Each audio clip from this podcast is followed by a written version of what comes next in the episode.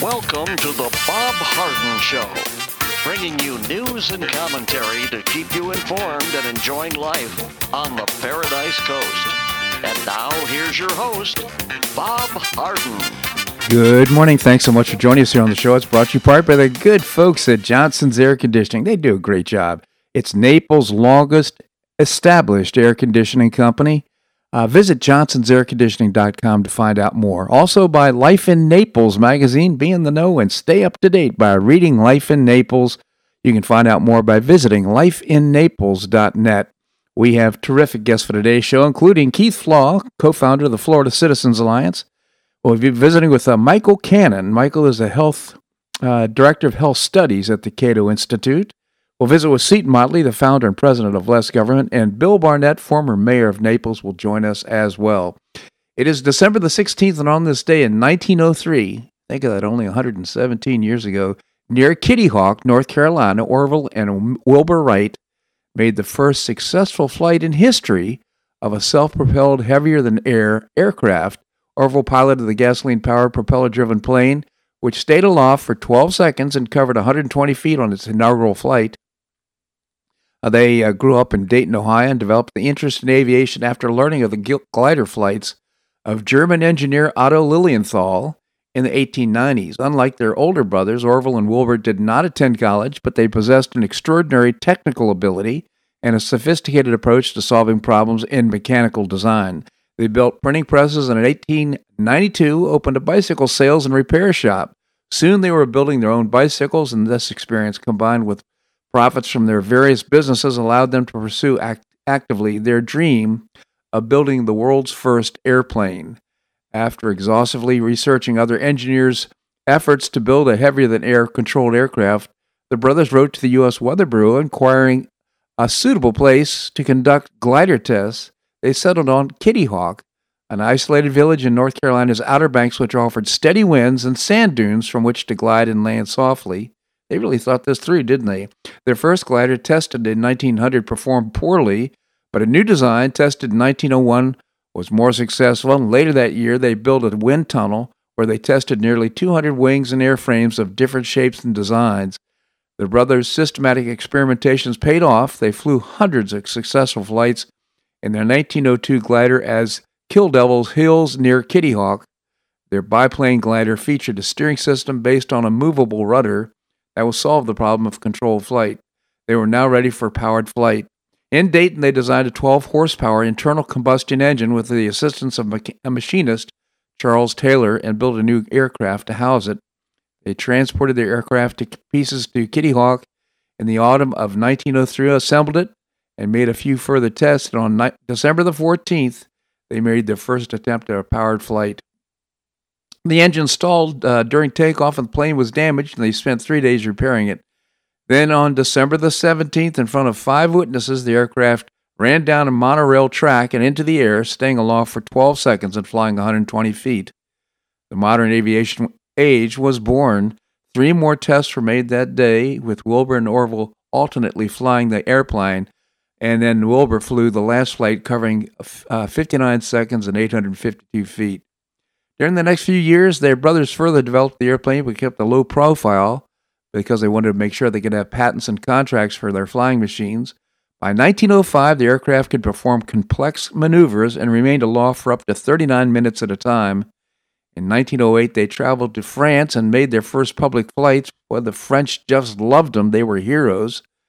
Uh, in 1909, the U.S. Army Signal Corps purchased a uh, specially constructed plane and the brothers founded the Wright Company to build and make aircraft. Wilbur Wright died of typhoid fever in 1912, and Orville lived until 1948. The time span of this is just amazing. It's almost the same time as the uh, uh, development of the automobile. It's just amazing what they accomplished. Uh, are you annoyed with uh, slow flush toilets and slow uh, shower heads, slow pouring slow pouring shower heads? Well, you're not alone. I remember Dave Barry, the great columnist funny columnist from Miami, from the Miami Herald. He used to run for president every four years on the platform, the death penalty for the guy who invented the slow flush toilet. Well, it turns out that it bugs the president too, and he says it takes too long to wash his hair and he wants it to be perfect. So he signed an executive order yesterday to reverse all of this. And of course, the environmentalist heads are totally exploding over this.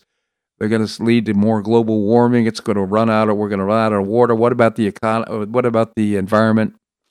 Yeah. Well, thank you, Mr. President. It, it bugs me too. You're not alone.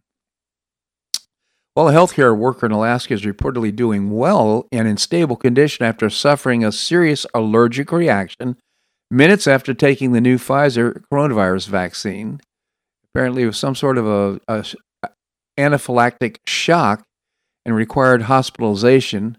This apparently has happened to two other people in the United Kingdom. So, just a word of caution: there can be side effects uh, from the vaccine, and they can happen almost. Um, this happened immediately uh, after taking the vaccine.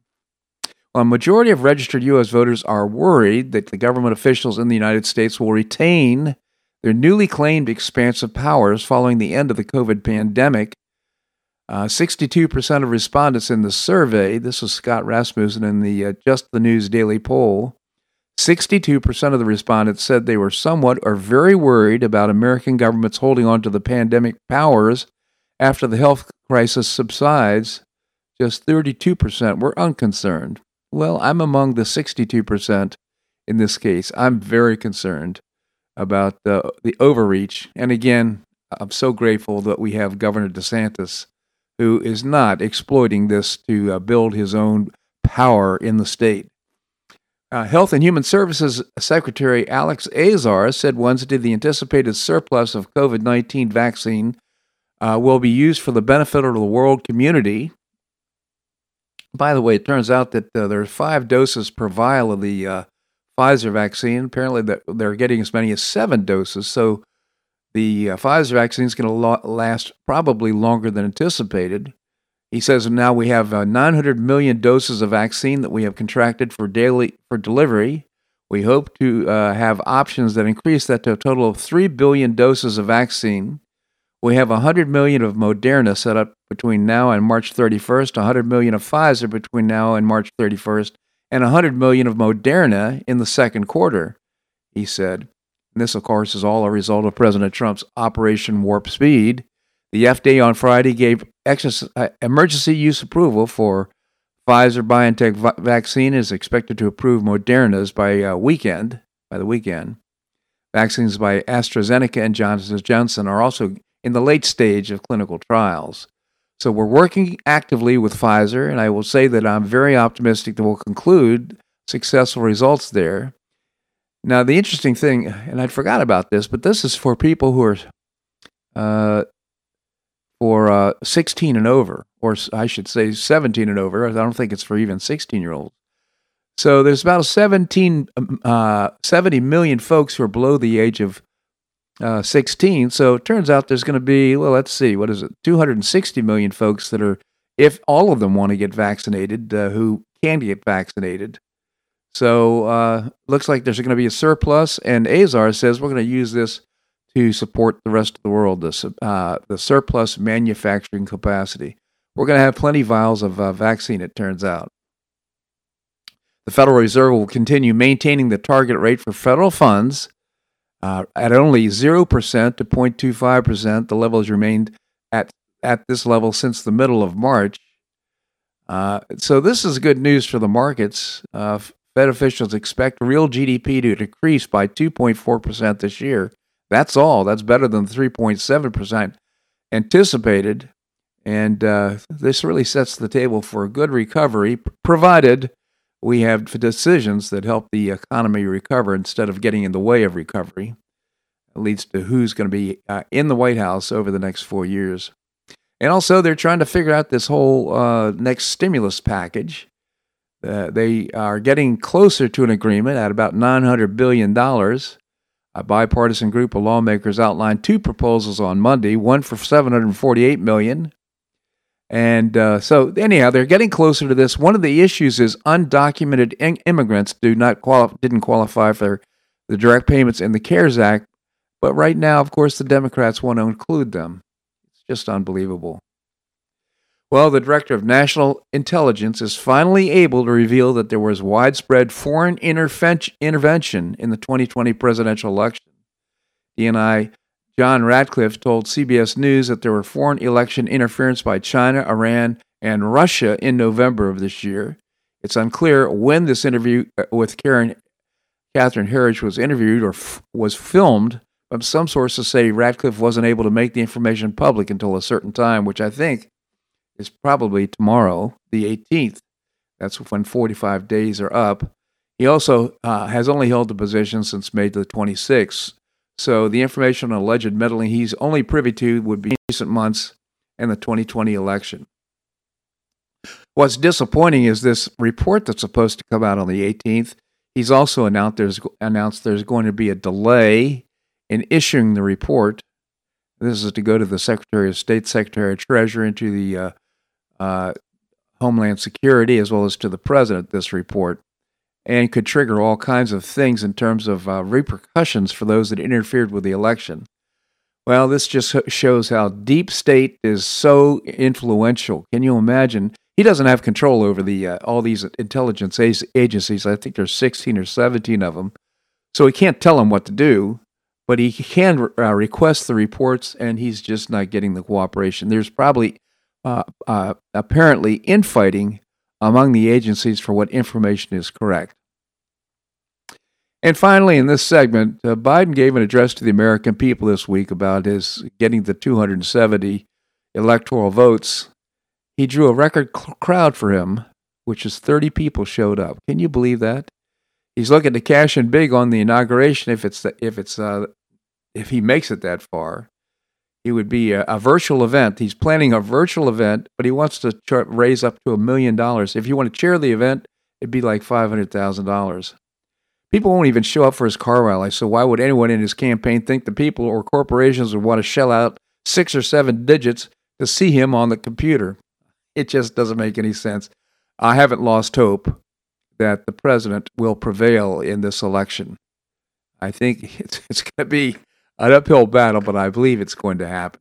This segment of the show brought to you by the good folks at Johnson's Air Conditioning, Naples' longest established air conditioning company. Visit Johnson's Air Conditioning. Also by Life in Naples magazine. Be in the know and stay up to date by reading Life in Naples. LifeInNaples.net is the website. All right, coming up, we're going to be visiting with Keith Flaugh, the co founder of the Florida Citizens Alliance. That and more right here in the Bob Harden Show on the Bob Harden Broadcasting Network.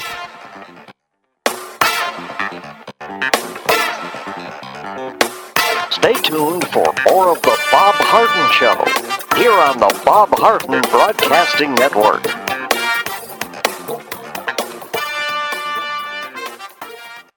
I'm Bob Harden, the host of The Bob Harden Show. One of my favorites for breakfast or lunch is Lulabee's Diner, providing great service, fabulous food, and a rockin' good time. Lulabee's Diner is a throwback to the 60s, complete with great music and a fabulous 60s decor. What I like best is a blend of great food, great value, and terrific service. Most of the friendly waitstaff has been part of Lulabee's for years. I enjoy the great choices for breakfast and lunch, and you'll find the menu has everything and anything to satisfy your taste. Lulabee's offers catering, party platters, lunch boxes, and more. Lulabee's Diner will quickly become one of your favorites for breakfast or lunch. No reservations are needed. Check out the website at lulabees.com and stop by Lulabees Diner, open from 8 a.m. until 2 p.m. seven days a week. Lulabees Diner in the Green Tree Shopping Center at the corner of Immokalee and Airport Pulling Roads. Stop by Lulabees Diner for fabulous food and for a forever cool rockin' good time.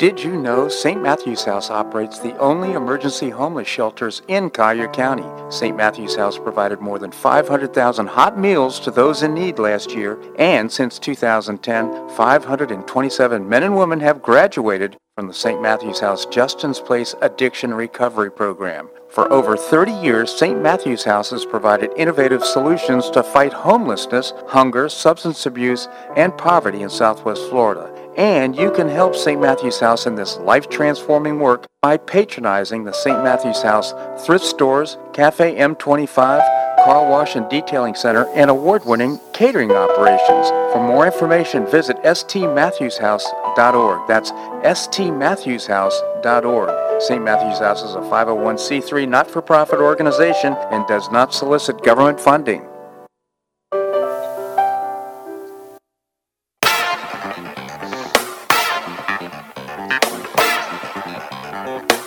Back to the Bob Harden Show. And now here's your host, Bob Harden. Thank you so much for joining us here on the show. I want to just do a little shout out to Lulabee's Diner in the Green Tree Shopping Center. I hope you go by and get great breakfast or lunch there and they do a great job. They also offer uh, Uber Eats, so you can get takeout there as well. Lulabee's Diner in the Green Tree Shopping Center. Coming up, we're going to visit with Michael Cannon. He's the director, uh, or I should say, the yeah, the director of health studies at the Cato Institute. Right now, we have with us Keith Flaugh, co-founder of a terrific organization. It's called the Florida. Thank you so much for joining us. Uh, good morning, Bob. It's great to be with you. Well, thank you, Keith. I hope it's been a great year for you. I just I want to do a little shout out to our listeners also about the Florida Citizens Alliance. I happen to be a founding member. I've attended the first meeting with Keith and Pastor Rick.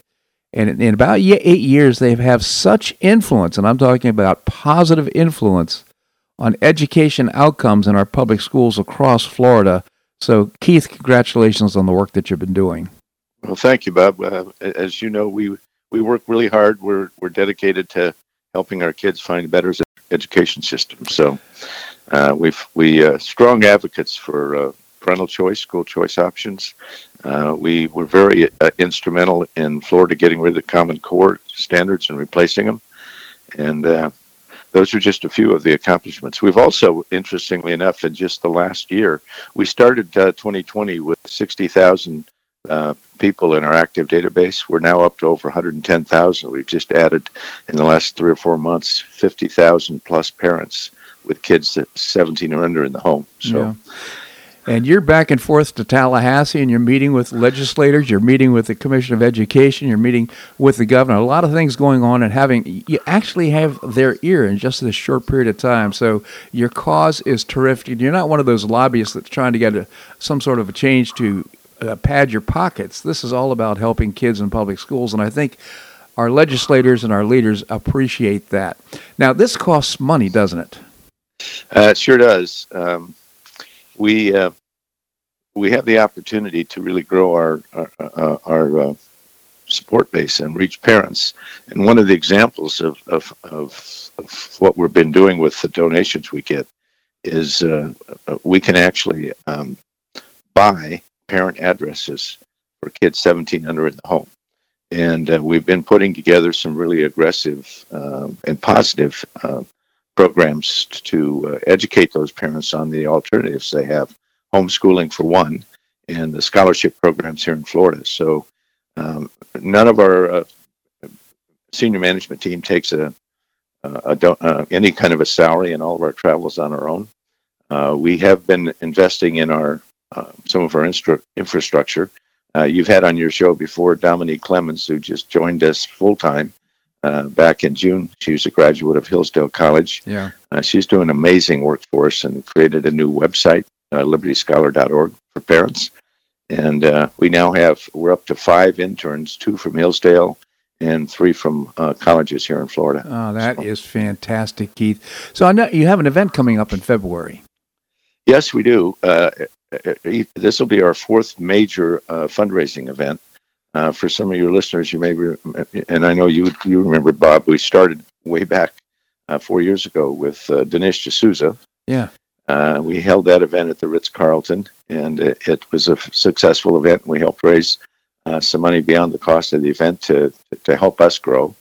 And then we did a Liberty and Learning event with Hillsdale Larry Arnn, president of, of Hillsdale uh, and then um, this year, uh, we're still in 2020, so I can say this year, um, uh, Dan Bongino uh, at the at the uh, Naples Grand. Yeah, and was he, February, he, he was fantastic. I mean, I really appreciated Dan, and he's having some health issues right now, so we certainly yeah. want to keep him in our thoughts and prayers. But anyhow, uh, you've just put together some great events, and what's coming up in February?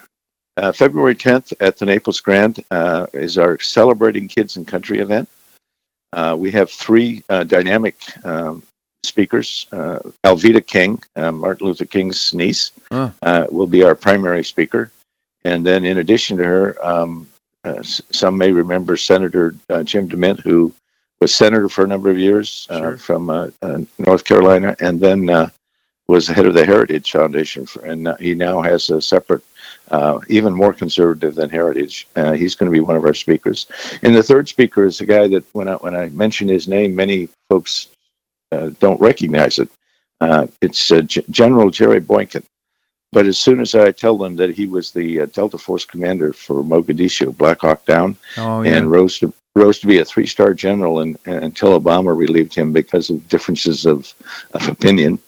And uh, he's now an executive director with the Family Research Council and an ordained pastor, believe it or not. No, so, didn't know that. uh, three very different uh, speakers with different backgrounds, but all very focused on uh, education reform, uh, very positive on school school choice. So, we're really excited about the event. Well, it sounds like it's not only a fundraiser. It sounds like it sounds like it could be really informative as well. It's going to be at the Naples Grand, you say? in Naples Grand, February 10th. Um, it, it, it will be all, a, a, total event. Uh, so anybody who buys a ticket uh, will, will will attend the VIP event as well as the main the main event. Um, we have a Christmas special going on right now. You'll you'll remember you attended uh, our Christmas party back on December 3rd Sure. at Joseph Joseph Wentz um, Custom Clothing. Uh, Joseph is offering uh, for anybody who buys a ticket uh, to our event. He's offering a five hundred dollar discount on uh, on uh, his uh, clothing. Yeah. So uh, And what a Uh, great guy too. He's. I mean, I think it's great that he's supporting you in that great in that way, and he makes fantastic clothes, all custom made. So, uh, how can we get tickets? uh, you can buy. You can go to uh, uh, events uh, flcevents.com or to our website. If you go to a goflca.com website, it's it's featured right in the front, and uh, it's it's very easy to go ahead and buy uh, buy tickets. Uh, so uh, we really encourage people to do so, and it is for a great cause. As I was uh, for, for every hundred dollar investment that people make, and we are a five hundred one c three, we can reach twelve hundred uh, parents. Yeah. So um, you know, it's it's uh, and and as you pointed out early on, we have had some pretty significant successes. Uh, I often tell people we're punching way above our weight, but to continue to do so uh, does take money. Unfortunately, I would absolutely say that. I just admire so much what you've accomplished, and I do encourage. Well, Linda and I will be at the event. We really look forward to it, and uh, we'll get tickets. As, and I'm just encouraging our listeners check it out and support the Florida Citizens Alliance. If you can't make it on the 10th uh, of February, at least make a contribution. Again, Florida Citizens Alliance. Go flca.com or what was it? FL. What is the other place for the event? Um, it, it's it's just um, uh, flcevents.com Okay. slash kids and country KAC. So, Well, but just go to our website. It's it's right there. It's really really easy uh, to, to find it on the front page of our website. Absolutely. Again, Keith Flaugh, uh, co-founder of the Florida Citizens Alliance, a ter- terrific organization. GoFLCA.com is the website. Keith, genuinely appreciate your commentary here on the show. Thank you so much for joining us. Thank you, Bob. My Have a pleasure. great week. You as well. Thank you, Keith. All right, coming up, we're going to visit with Michael Cannon. Michael is the uh, director of health studies at the Cato Institute. We're going to do that and more right here on the Bob Harden Show on the Bob Harden Broadcasting Network.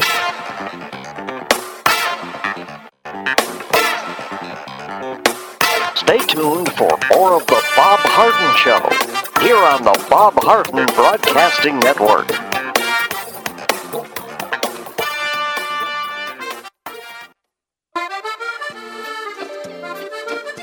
Blue Provence Restaurant is a favorite dining destination for many Neapolitans, including Linda and myself. Blue Provence, located in a historic building in the heart of Old Naples at Crayton Cove, offers a mix of French bistro cooking with bold, fresh Floridian flavors. Experience award-winning cuisine at Blue Provence and enjoy one of Florida's most extensive, eclectic, and fun wine cellars. Dining your choice of the popular Eden Bar, the intimate courtyard garden, or the beautiful Provencal Caribbean dining room. Enjoy a wonderful and memorable evening in a casual and relaxed atmosphere that includes a taste of Provencal hospitality. Blue Provence is open seven days a week all year round.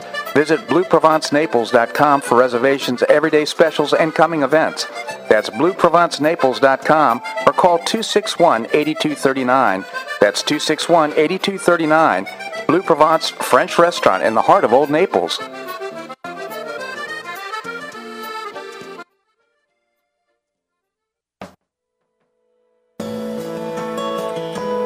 Gulf Shore Playhouse is passionately committed to enriching our cultural landscape by producing professional theater to the highest artistic standards and providing unique educational opportunities to folks in a spirit of service, adventure, and excitement. Over the past 15 years, the Playhouse has expanded immensely, outgrowing its current facilities. With dreams of expanding even further in order to better serve the community, broaden the economic impact, and strengthen the cultural fabric of our region, it's time to build and move into a new home. A 44,000 square foot state of the art theater and education center will be built on three acres at the corner of First Avenue South and Goodlette Frank Road, allowing Gulf Shore Playhouse to achieve those dreams. To find out more about Gulf Shore Playhouse, this state of the art performing arts center, and about the season's exciting productions, visit GulfShorePlayhouse.org. That's GulfShorePlayhouse.org. We'll see you at the show.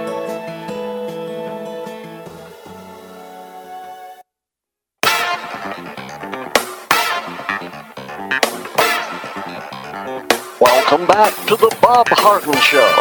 And now here's your host, Bob Harden. Thanks so much for joining us here on the show. Coming up, we're going to visit with Seton Motley. He's the uh, co-founder, I should say, the founder and president of Less Government. Right now, we have with us, as I mentioned before the break, Michael Cannon. He's director of health studies at the Cato Institute. Mike, well, Michael, thank you so much for joining us. Thanks for having me, Bob. Always a pleasure. For our the listeners' benefit who may not know about the Cato Institute, could you tell us about it? Cato Institute is a libertarian think tank in Washington, D.C. We've been around since 1977, and we uh, try to expand human liberty in all areas, educate policymakers and the thinking public about the benefits of liberty and your right to make your, the decisions that affect your life. Well, and certainly you're in one of the most important areas. Uh, of course, the healthcare uh, sector has certainly been socialized to some degree, which is a real concern. Uh, but and right now, just such an important part of our economy.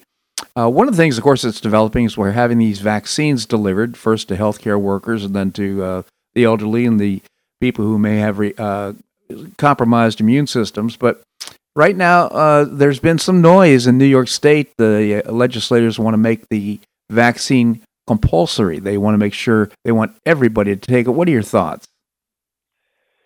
So the World Health Organization does not support that position. Right. And here's why. If you uh, want to get to population immunity, you want to get life back to normal. That means you want, uh, according to Anthony Fauci, 75 to 85% of the public to have immunity to the virus. We could get there uh, just by voluntarily, uh, people voluntarily signing up to get the vaccine.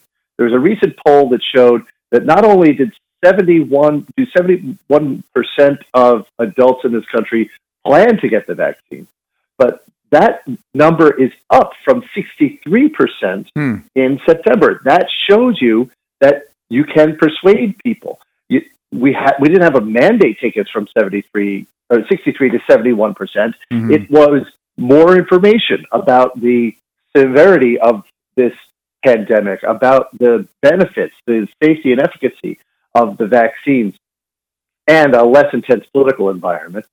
Uh, and so, if you mandate it, however, if you tell people they have to take the vaccine, well, uh, then you're not really respecting people's uh, intellects and their judgment. You're forcing your own judgment upon them. People tend to resent that. And that's why the World Health Organization and other uh, public health experts have, have, have warned against mandates because you could uh, spark a backlash where people don't just turn on the mandate, on the idea of being forced to take the vaccine, they'll turn on the vaccine as well. Right. They'll start criticizing the vaccine. We've seen a lot of of unwarranted criticism of vaccines over the years by the anti-vaccination movement that have eroded that have, have eroded public support for child vaccines, and we're seeing outbreaks of measles uh, and other diseases now uh, that we shouldn't be seeing precisely because uh, these organizations have uh, misled the public about the, the safety profiles of these vaccines. The same thing could happen with the coronavirus vaccine, and we could end up with a worse outbreak rather than uh, more vaccination if the government tries to mandate vaccination. Yeah, you know, I, one of the guys, I don't know if you uh, uh, are aware of the uh, Children's Health Defense, Robert F. Kennedy Jr. is a chairman and he's always suspicious of vaccines. Uh, are you familiar with his work? I am. Yeah. So uh, he's had some influence on the way I think about it too. So it, I'm always suspicious of. Uh, and one of the good things I think right now is we're not going to be vaccinating those that are 16 years of age and and, and younger. It's only for adults, and it's, it's going to go. I think the way we're doing it is makes sense. But I think it's uh, each person has their own health issues, and it seems to me each person should think it through, become informed, and make a good, intelligent decision about their own bodies. I think that's absolutely correct. And uh, if you want to get people to take the vaccine, you do have to be honest with them. You have to speak with them honestly about both the benefits and the costs of a vaccine. Mm-hmm. There are people who should not be taking the vaccine. There are risks to the vaccine mm-hmm. because uh, every uh, medication has risks, but those risks are so very small. Uh, they're they're infinitesimally small, and the uh, the people who suffer the anaphylactic reactions, for example, mm-hmm. are why uh, physicians administer these vaccines in a healthcare setting uh, it doesn't have to be physicians, but it should be in a healthcare setting where there are people on hand to respond to those uh, anaphylactic reactions uh, with, uh, with with EpiPens and so forth. Uh, the uh, if you if you try to hide those side effects, mm-hmm. well, then people become suspicious. I I think that in my view, Mr. Kennedy and others exaggerate those those side effects and, and are mostly responsible for a decline over the last 20 years in the number of people who say that it's important to vaccinate children. That's declined from 94% to 84%, according to a Gallup poll. The childhood vaccination rates have uh, have fallen uh, slightly but steadily over the past few years. And from 2017 to 2019, the number of uh, measles cases in the United States has tripled. Well, uh, no, I'm sorry, it's tripled, almost tripled in uh, one year. Mm-hmm. Uh, it, it's increased tenfold from 2017 to 2019. And measles is a horrible disease. It is entirely preventable uh, by by vaccination. Uh, I think that these organizations bear some of the responsibility for those outbreaks.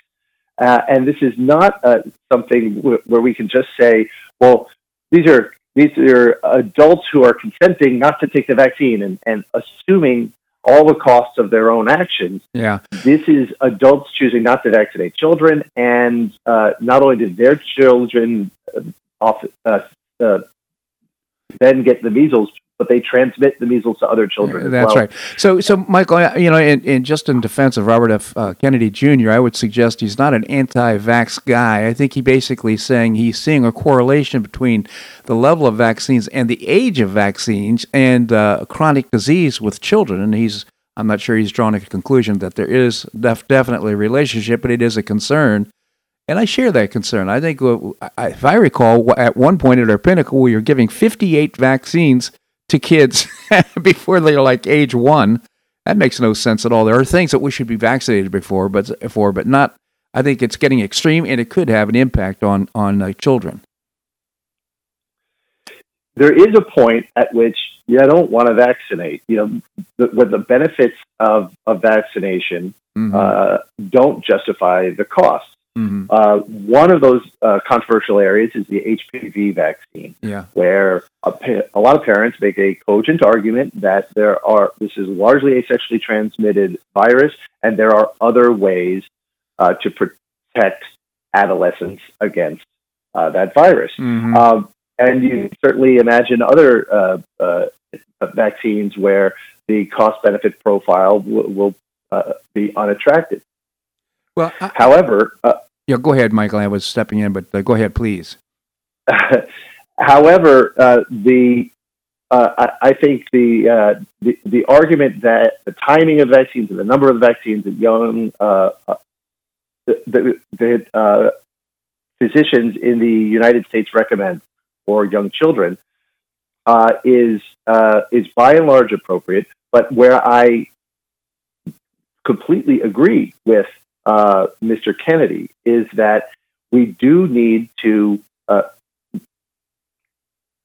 try to win this debate via persuasion, yeah, not by some sort of mandate. Now, it's a little bit different when it comes to children because Uh, if people want to make dangerous decisions with their own lives, it's one thing. But if they want to make dangerous decisions with their children, children's lives, that's another thing. We don't let parents neglect their children. We don't let parents deny them the essentials for life. And in some cases, a vaccine we could consider a vaccine an essential. Well, Michael, we, I, I need I need to move on in the show, and I think this interview is so important for our listeners. But I, I would conclude, and, and my admonition is just don't blindly accept things. I mean, question everything when it comes to your health. Uh, make, make an informed decision, but don't automatically resist either. Obviously, just make sure you're well informed, both for yourself and for your kids. So, Mike, I just genuinely appreciate your commentary here on the show. Again, the, the website is cato.org, C A T O.org. Michael, thank you so much for joining us. Thanks for having me, Bob. Always a pleasure. All right, coming up, we're going to be visiting with Seton Motley, the founder and president of Less Government. We're going to do that and more right here on The Bob Harden Show on the Bob Harden Broadcasting Network.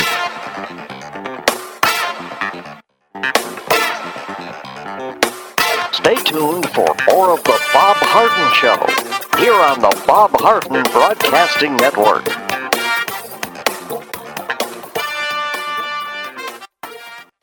Do you or a family member suffer from chronic pain in your knees, hips, or shoulders? Joint pain can be a nagging and serious problem requiring expert and compassionate care. I know I'm Bob Harden, the host of The Bob Harden Show. Until 2006, I was suffering debilitating pain and deformity in my knees. I couldn't enjoy biking or golf or even sleep without chronic pain as a constant companion. Thanks to Dr. George Markovich and the professional staff at the Institute for Orthopedic Surgery and Sports Medicine, my pain is gone and I'm back to doing the activities I enjoy with no pain. I have a lifestyle I could only imagine imagine prior to knee surgery, and you can too. Call the Institute for Orthopedic Surgery and Sports Medicine. They will thoroughly evaluate your condition, provide personalized, state of the art treatment, and help you relieve your pain and get back to your active lifestyle. At the Institute for Orthopedic Surgery and Sports Medicine, your care will be professionally managed through every phase of your recovery. For an initial consultation, call the Institute for Orthopedic Surgery and Sports Medicine, located off Tamiami Trail in Bonita Springs, at 482 5399. That's 482 5399. You listen to The Bob Harden Show, so why not market your company to our loyal listeners? Ads are played live on each show and then archived so listeners can hear the show and your ad at their convenience. Each advertising package includes a banner on bobharden.com with a link to your website at no extra charge. Join Lulabee's Diner, Johnson's Air Conditioning, Blue Provence, and many others who advertise on the show. Call me at 598 3889, that's 598 3889, or send an email to bobharden at hotmail.com to design an ad program that's just right for your business and your budget. You'll be pleasantly surprised at the cost and the value. Several advertisers have been with me for years. Find out why by calling 598 3889 or send me an email to bobharden at hotmail.com. You'll be glad you did.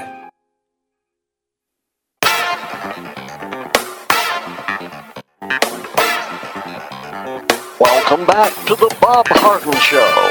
And now here's your host, Bob Harden. Thanks so much for joining us here on the show. It's brought to you in part by Gulf Shore Playhouse, bringing you professional New York style theater at its very best. And you can get tickets now by visiting gulfshoreplayhouse.org. Coming up, we're going to visit with uh, Bill Barnett, former mayor of Naples. Right now, we have with us Seton Motley, as I mentioned before the break. He's the founder and president of Less Government. Seton, thank you so much for joining us. Good morning, sir. Good morning, Seton. Tell us about Less Government. Yeah, we exist to reduce the size, scope, and sphere of influence of government, and here comes Joe Biden. Yeah. oh my goodness! Uh, did you hear his his speech? Was all doom and gloom. We're going through this cold, oh, dark period of life. yeah, it's, it's FDR uh, revisited. Oh, um, oh my gosh! He's, he's, trying to set it. He's trying to set the the the mental table for a lot more government intervention in everything. So, and as we know from FDR, he made the depression last as long as it did. Yeah. With with his spastic, uh, you know, try anything government approach. Um, if I, I was going to, I was going to say he was the worst president of the 20th century, and my chap, one one of the chapters would have been to- Tojo ended the Great Depression, and of course Tojo was the emperor of Japan who bombed Pearl Harbor. Yeah, and that was that the, the depression would have gone on God knows how long um, if if Tojo hadn't interrupted FDR with with something actually important to do. Yeah, providing all those arms certainly stimulated the economy. So, Seton, uh, uh, right now, listenership or viewership is down at Fox. We know that. One of my favorite shows, of course, is Tucker Carlson, but uh, yep. a lot of people have been very unhappy with Fox News. And you wrote a column, Fox News, we need any and all the friends we can get. Maybe you could tell us about it. Well, yeah, it's just, you know, uh, you don't shoot a horse for stubbing its toe. Um, and they've made some mistakes, and they are drifting leftward. There's no arguing about that. Um, Rupert Murdoch's sons have taken over, and that apparently doesn't bode well. Um, but the fact of the matter is, we don't have that many friends, mm. um, and it's stupid to go when they when we still have that many allies on the channel to preemptively say, "Okay, we're done with Fox." Well, okay uh, there's one American News Network, there's Newsmax, which are gaining in, you know, but they are not anywhere near where Fox is. You know, you're trading in a a stallion for two, you know, plow ponies. You, you know, I mean, yeah. they're not comparable yet. They're not even close. And you've still got Tucker Carlson. Sean Hannity's the same guy he's been since 1996 when he was a founding host. Right. Uh, as I say in the piece, in fact, you it's it, when it comes to Hannity, there's more conservatism, right wingness now than there was in '96 because he had Colmes with him. Right. The late Alan Colmes. It was Al, it was Hannity and Colmes. It was left and right. Now it's all right all the time with him. Right. So there's that. Um, it's just uh, there's you know Tucker Carlson, of course, uh, Laura Ingraham. Um, there's just you know Bret Baier's a never Trumper, but he's not terrible. Um, I still don't understand the Donna Brazile hire. We know she cheated in the debate, and I don't think I don't think she has any business being on Fox's airwaves. No. But you know, uh, while they have drifted leftward, you know, where else are you going to get a Tucker Carlson? You know, um, sure, Newsmax would love to have him, um, but they don't have the resources to pay him. Yeah. Well, um, you know, so uh, I was so disappointed in Fox News uh, in their reaction during and after the election. I felt, oh, sure. I felt betrayed. And I the piece too. Yeah, yeah, I felt totally betrayed. Now, I, I, Fox, uh, where wherever Tucker Carlson goes, I'll, his commentary is actually getting better and better. Quite frankly, last night he was on fire. It was just well, a, uh, it's just like anything else. If you do it repeatedly, you're going to get better at it. Let's hope so. Uh, he writes those things himself for yeah. the most part every night. So no, he's great. He's absolutely outstanding. He's he's the highest rated talk uh, news uh, show in the history of television. Yeah. Um, and you know, like I said, he's not going to go take a massive pay cut to go work at Newsmax or or, or One American News. Um, so I just think it's it's generally a bad. You know, we are you know, we're, we're fighting big tech, we're fighting big media, we're fighting big business, we're fighting big entertainment, and we're going to shoot Fox. Yeah. In the middle of all this, I just, I don't think it's. You're not doing political math very well. Well, I'll, I'll say this: uh, I, I I will give an admonition to Fox. Says, listen, I mean, they should not take for granted the audience they have. They've seen it reduce, and they're all our to- our alternatives to Fox and they should be aware of it. They're in a competitive business, and they shot themselves in the foot by some of the reactions that they had. Oh, the the, the Arizona call on election night was was patently absurd. Right. And then their defense of it was patently absurd. And you know, I'm it's it, what's interesting to me is they didn't they were generally center right. Mm-hmm. But they never got on board with Trump. So the question becomes now, I don't think Trump's going anywhere. Trump's raising millions of dollars for his PAC. I think he's going to run again in 24, and there's no Republican that's going to, you know, anybody that, you know, Larry Hogan from Maryland wants to run. We from we wants to run for the Republican nomination. Well, I, see, I would say somebody, I would say this to, to that: uh, you can't have three terms, and if he wins this term, he can't run in 24. Well, no, I'm saying I, I'm just I, I'm I'm I think he's running out of runway on the challenges. Is what I'm saying. I'm, yeah. I'm speaking with the assumption that he's not going to be president in 2021. Yeah. Um, but if he runs, you know, Larry Hogan, Larry, Maryland's Larry Hogan. I lived in Maryland. We finally found somebody who will get less primary votes than Jeb Bush. Yeah. In Larry, in Larry Hogan. Yeah, yeah. Um, you know, anybody that any never Trumper, the, the only never Trumpers are going to run against Trump in 2024. And no, no Trumper's going to run against him, and he's going to mop the floor with him again, like he did in 2016, and like he did so, in 2022. what? I'm, I'm sorry. Yeah, well, no. I mean, there was no. He won going away in 2020 in the general. There was no primary. He was the incumbent, and no one wanted to challenge him. Right. Um. So no, I, I, I think Fox needs to realize, um, and the Republican Party needs to realize. I, I, I've said you know, Trump should just tell the GOP to screw off and start the America First Party. Yeah. He'll take 95% of the Republicans and probably 20% or more of Democrats yeah. with him.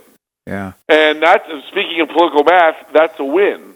And, uh, you know, because obviously, you know, McConnell on the Senate floor, you know, coughed up the ball. Uh, oh, my gosh. His, yeah, I mean, it's just nobody wants Trump in D.C. And he, you know, and, and then for for him to, for McConnell to then praise Biden. I worked with him in you know thirty years, uh, you know, mush mouth from Cosby Show, yeah, and um, from Fat Albert, and um, yeah, it, it, these none of these people want Trump, right? And what Fox News needs to realize is their audience does.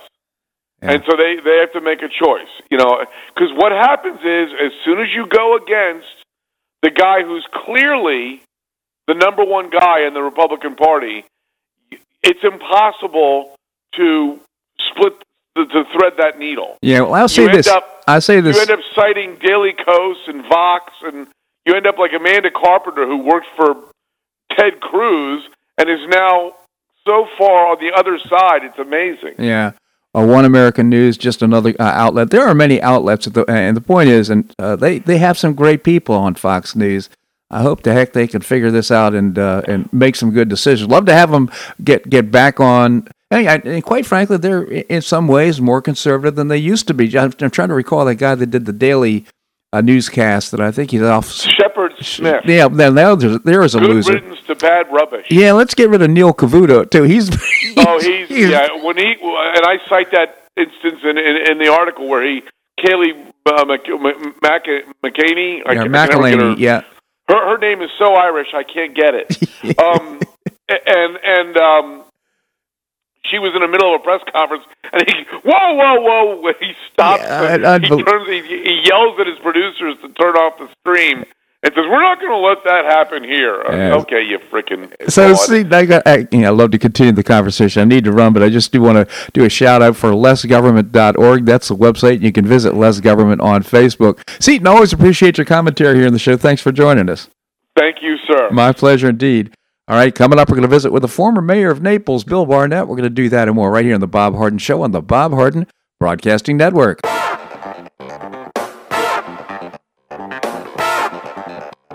Stay tuned for more of the Bob Harden Show here on the Bob Harden Broadcasting Network.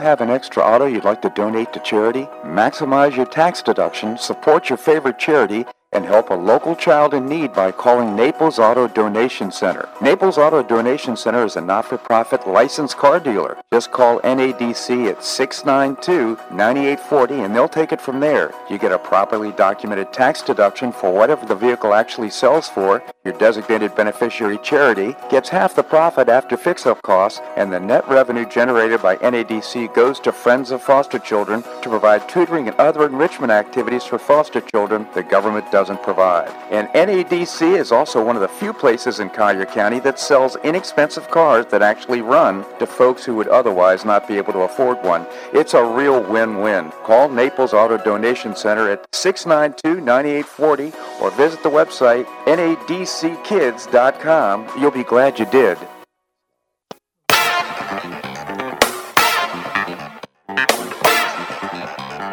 Welcome back to the Bob Harden Show. And now here's your host, Bob Harden. Thanks so much for joining us here on the show. It's brought to you in part by the Foundation for Government Accountability, creating policies and programs to get able bodied folks off of welfare and back to work.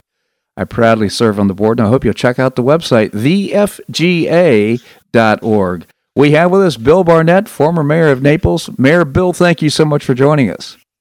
Hey, Bob. Like I say, um, it's Thursday and it's the Bob Harden show. Yeah. So you know that's my alarm, my clock, uh, warnings. You know, I got stickers all over the place. Don't forget Bob Harden. So we never have to worry about that. well, Bill, I appreciate it so much. And one of the things I also appreciate you too is your experience and wisdom and everything that's happened in the city over these years, and now being able to speak freely about what you see going on. Yeah, which could be good, good or bad, right, Bob? No, it's always good, Bill. Uh, uh, so uh, the Naples City Council had a meeting yesterday, I believe. Uh, Any thoughts and comments? Well, I, I'm going to tell you two, two things about that meeting. One, one you will know um, from from many years of business experience, which was absolutely uh, j- just um, just kind of mind blowing to see it happen, and that was um, that the mayor. Um, I, I, would almost want to say had a tantrum yesterday, and she there was a there was an item brought up. Um, that um, uh, a sheet of paper that was handed out to them yesterday, Hmm. and um, uh, it was about it was a resolution, and um, it was just handed out to them yesterday, and um, Gary Price had brought it up, um, and she uh, laid into the city manager about she didn't like to be blindsided, and and I mean Bob to to listen to that and to watch that to do that to your city manager in public Mm. and you know where I'm going with this. hmm You know, in, in all my years as, as as mayor and yours as a business person, if you have something to say to one of your staff, especially one of your key staff, you don't do it out in a public forum. Right. And uh, she did, and I I was kind of watching his face because we were watching it, and, and it was like it was like he was kicked. You know, she accused him of of um, blindsiding her and everything, and when he finally had a chance to speak, he said, um, "Ms. Heitmann, I, I didn't blindside you." He said, "I had no prior knowledge of it, other than other than I knew that a council member was going to bring something up, but he the council member never discussed it with me, and um, but the damage had been done by then, Yeah, of course. and and that's just, you know, that that's just not done, Bob. You just don't chew, you know, uh, someone out uh, in in public. Yeah. Um, Well, you know, it, so it, it just reminds me. My first experience with Teresa Heitmann is that uh, we went to a meeting together to meet then candidate for governor, uh, uh, our governor now is uh, Rick, Scott. Rick, Scott. yeah. and uh, his behavior or her behavior towards him was so disrespectful. I was actually embarrassed for her. And so, you know, she can be inappropriate. I was now recently she made a decision. We're not going to mask everybody up, uh, and we're going to let people make their own decisions about their health. I said, "Wow, that's pretty good." But now, apparently, it's come back on the on the. Uh, Oh, Bob, they they went on yesterday for an extra hour and a half or two hours, and some of the council members just left. Just said Paul, Paul Perry got up and said, "Hey, I, I I had to leave two hours ago," and uh, then then they set a special meeting for Monday, and Heitmann jumps out and says, "Oh, wait, I I can't do that. I have plans." And then she turns around and says, "Oh, wait a minute, I'm." You know, this is my elected position, and uh, I'll be there. You know, and um, so they're going to do this all over again. yeah, I would. And, um, you know, um, they they excuse me, they want a mandate. I'm sorry, Bob. No, no problem. And um, the thing is, is look, it won't be enforced. Okay, hmm period. Um, so I'm I'm switching gears a little here. If it's going to give somebody some security, it isn't going to affect your life nor mine. Okay, um, there it's not going to be enforced. One thing they said about the businesses yesterday, at least it gives them um, some some leverage uh, if if they were to need it. hmm Um, but most businesses have signs on their front door that say, you know, look, we we appreciate your business, whatever it is, but we want you to wear a mask when you come in here. Yeah. And it's your choice whether you go in there or not. that's right. But I don't know where it's going to go. They're going to go around and around, and they're going to have, you know, a million doctors and a million people that don't want it, and you know, they're just, uh, it, it, it's it's just re- over and over and over and over again. By the time they make a decision, uh, hopefully the whole COVID will be gone. Yeah, I mean the the the uh, commissioners, uh, I think, made a good decision. They said uh, you don't have to wear a mask if you're uh, if you're what what is the word they're using? Six feet. You're separated. Yeah, yeah. so yeah, uh, so, socially distanced. Socially right. distanced. Thank you for that. So. Uh, and and the governor's been pretty clear too. He f- said, first of all, there's not going to be a requirement for vaccines. Second of all, uh, Right. there, there are going to be no fines. And third of all, you know, just please take care of yourself, watch your health, uh, socially distance, uh, wear a mask if you can't if you uh, can't socially distance. I think where the governor's coming from. So businesses can say, "Hey, look, if you're going to come in my business, you're going to have to wear a mask." That's totally Right. appropriate. It's their it's their business. So Right. you know, Right. I just really just uh, I don't know Yeah, how know. I don't know how you can make a decision for somebody that's living on Third Avenue North or whatever. Why, Right. why are you trying to? Why are you trying to mandate use well, this power? They, they want to make it a city mandate. yeah, Okay, and and um, to to have more leverage, I guess. Uh, um, and they then she brings up social social event. I mean, special events. hmm Okay, and she says, well, maybe we need to look at this whole special event policy. Maybe maybe we shouldn't have special events now with crowds because this is. Uh, um, or, or, or do we make them a, uh, or do they have to wear masks um, if they're at a social event? And I, I just, it was like, Chris and I looked at each other yesterday like, oh my gosh.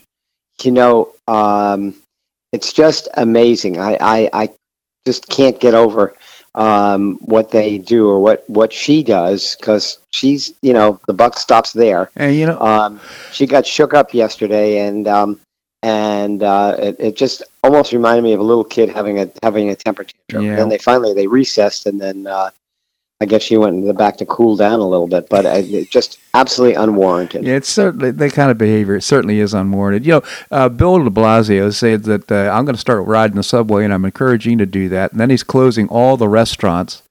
Uh, Yeah. You know, h- how do you make sense out of out of that? So my admonition is just, hey, elected officials, just stay in your lane, do your job. Don't you? Yeah, yeah, ex- exactly. Uh, and they start these uh, firestorms, and uh, it just um, you, you put it out, and it just starts up again somewhere else. So, uh, but anyway, that's that's the uh, that's the the the the the news, and yeah, they just kind of act like professionals. That's You- That's but exactly. that's the problem. But you know, if she if she reacts that way and has a kind of an emotional fit, that that that has a ripple effect. It, it affects the other members of Oh. the city council. It affects the public.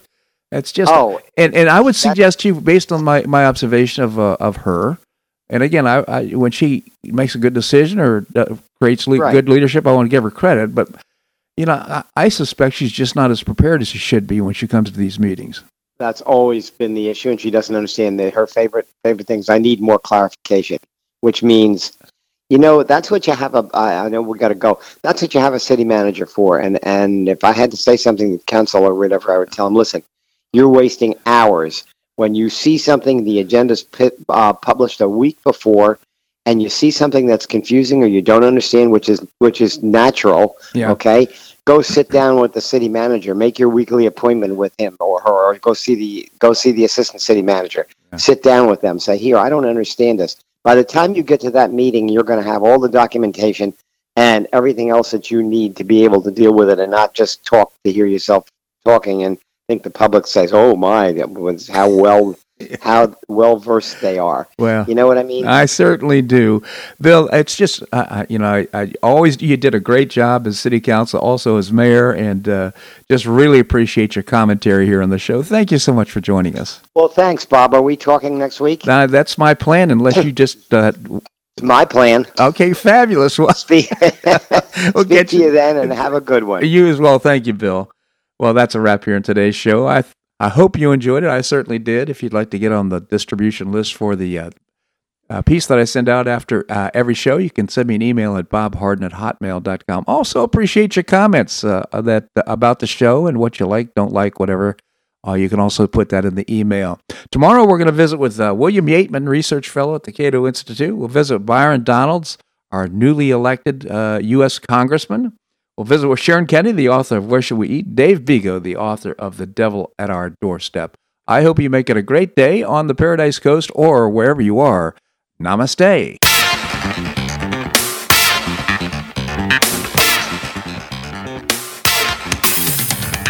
Thanks so much for listening to The Bob Harden Show on the Bob Harden Broadcasting Network. For more information and audio files of previous shows, visit www.bobharden.com.